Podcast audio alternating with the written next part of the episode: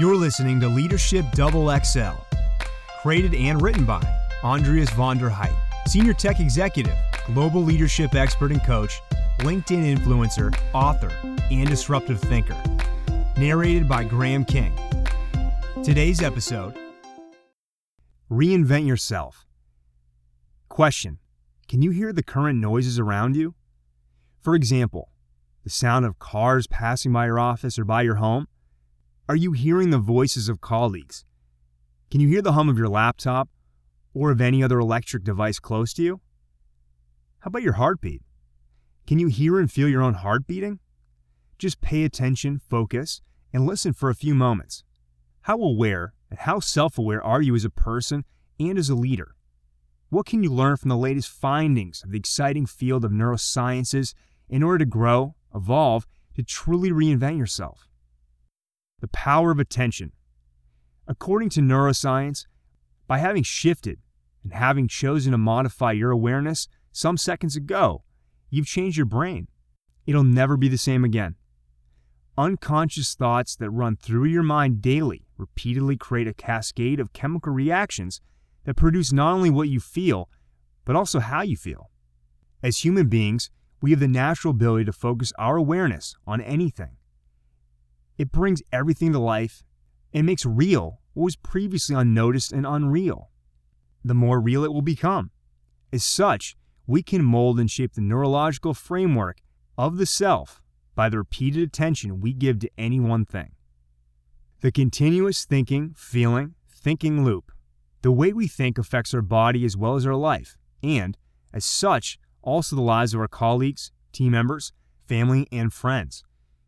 You might have heard the phrase mind over matter, meaning that there's a strong connection between mind and body. Your every thought produces a biochemical reaction in the brain. The brain then releases chemical signals that are transmitted to the body, where they act as the messengers of the thought. The thoughts that produce the chemicals in the brain allow your body to feel exactly the way you were just thinking. So every thought produces a chemical that's matched by a feeling in your body. Essentially, you think happy, inspiring, or positive thoughts, your brain manufactures chemicals that make you feel joyful, inspired, and uplifted. For example, when you anticipate an experience that is pleasurable, the brain immediately produces a chemical neurotransmitter called dopamine, which turns the brain and body on an anticipation of that experience and causes you to begin to feel excited. When the body responds to a thought by having a feeling, this initiates a response in the brain which constantly monitors and evaluates the status of the body. In response to that bodily feeling, the brain generates thoughts that produce corresponding chemical messengers. You begin to think the way you're feeling. Thinking creates feeling, and feeling creates thinking in a continuous cycle. This loop eventually creates a particular state in the body that determines the general nature of how we feel and behave.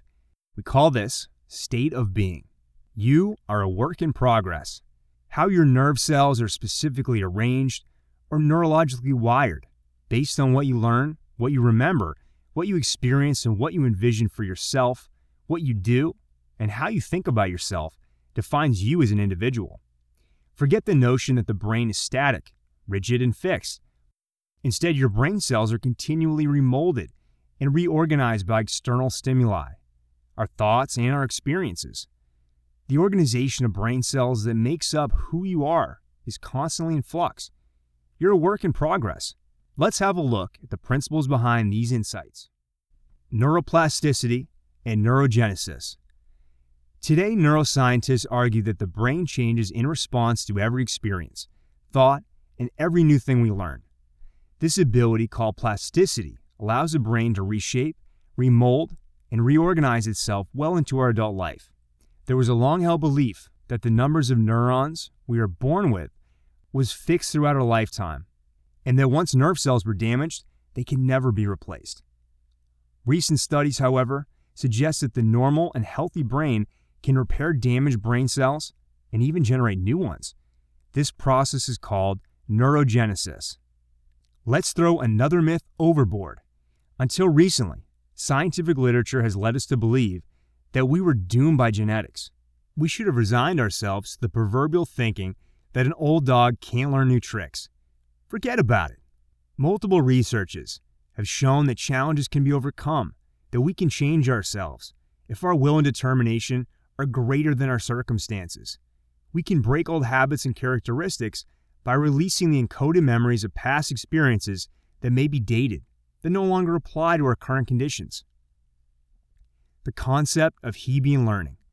On a neurological level, every thought triggers electrical impulses in our brain and sends electrical currents to different brain areas. This makes nerve cells, neurons, tie up, form neural networks, cluster of neurons, and communicate. And if these brain circuits repeatedly fire, the connections between them become stronger and more enriched. In neuroscience, this concept is called Hebbian learning. Nerve cells that fire together, wire together.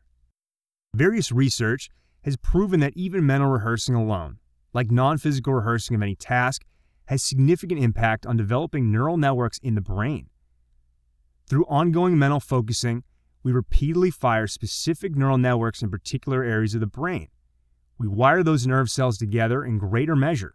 As a result, with proper mental effort, we can change and grow the brain just by thinking. The reason that the brain does not know the difference between mental or physical effort. The mind, brain in action. The brain in action is called mind, triggered by consciousness which is the invisible life essence that animates the brain.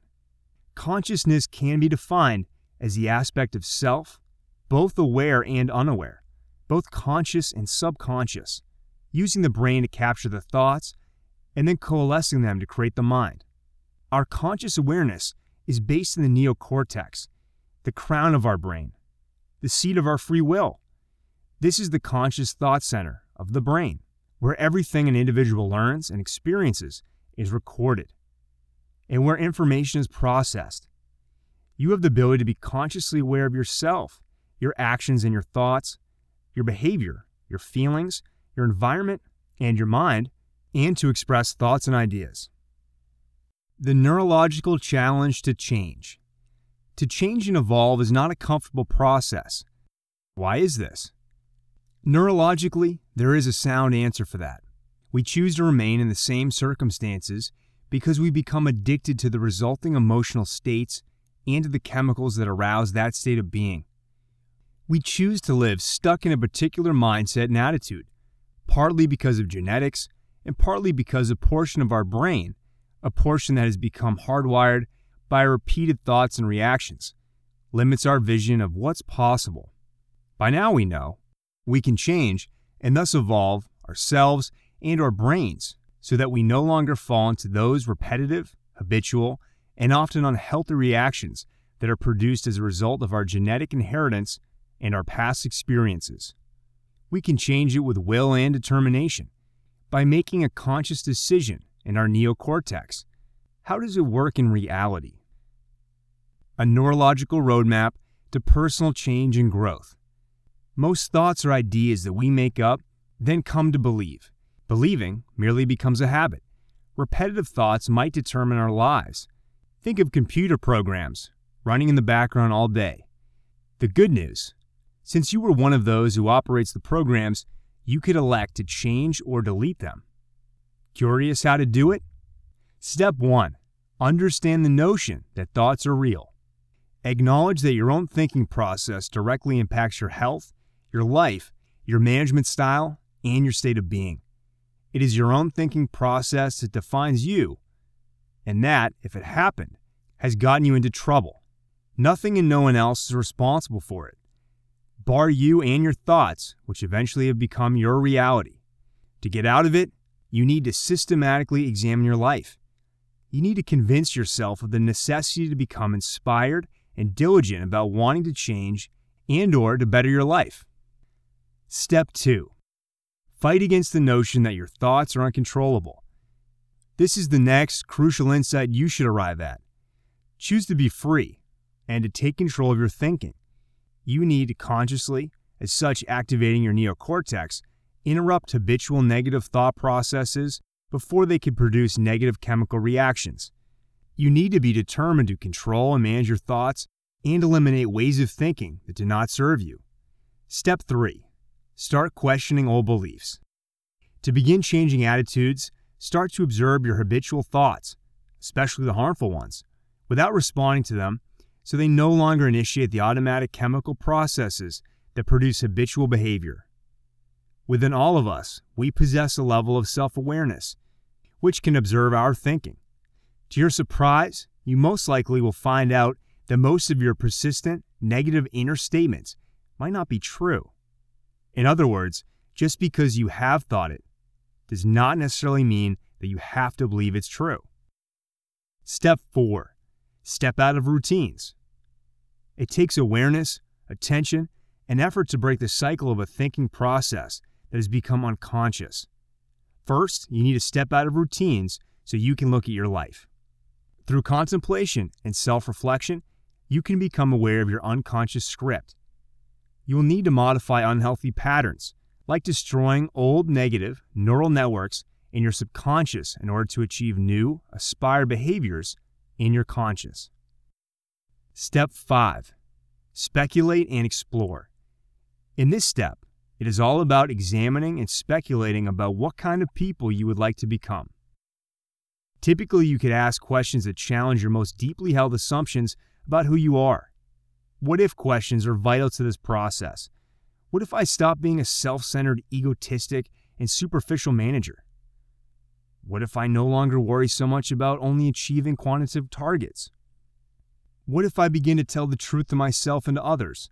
Other helpful contemplation and imagination stimulating techniques are meditation and hypnosis.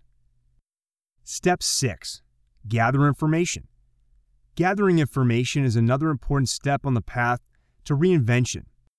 Take what you know about yourself, then reformat your thinking to develop new ideas of whom you want to become.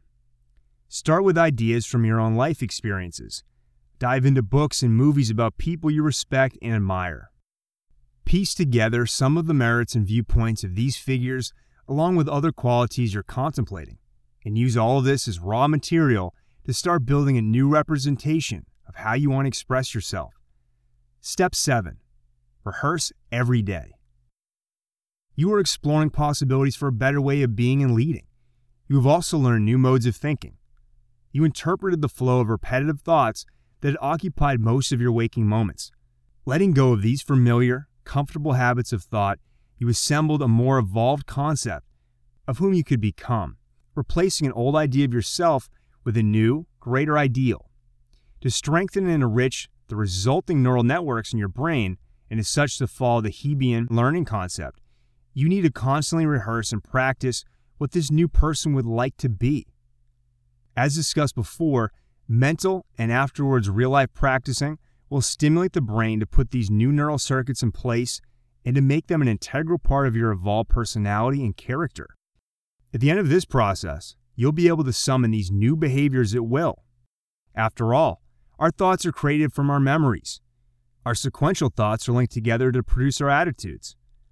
The totality of our attitudes creates our beliefs. Our beliefs, when synthesized, make our perceptions of the world and determine the choices we make, the creations we manifest, the behaviors we demonstrate, the leadership style we execute, and ultimately, the life we live. From willing ourselves to change to changing ourselves at will, the process of evolving our brain, and as such ourselves, is limited only by our imagination.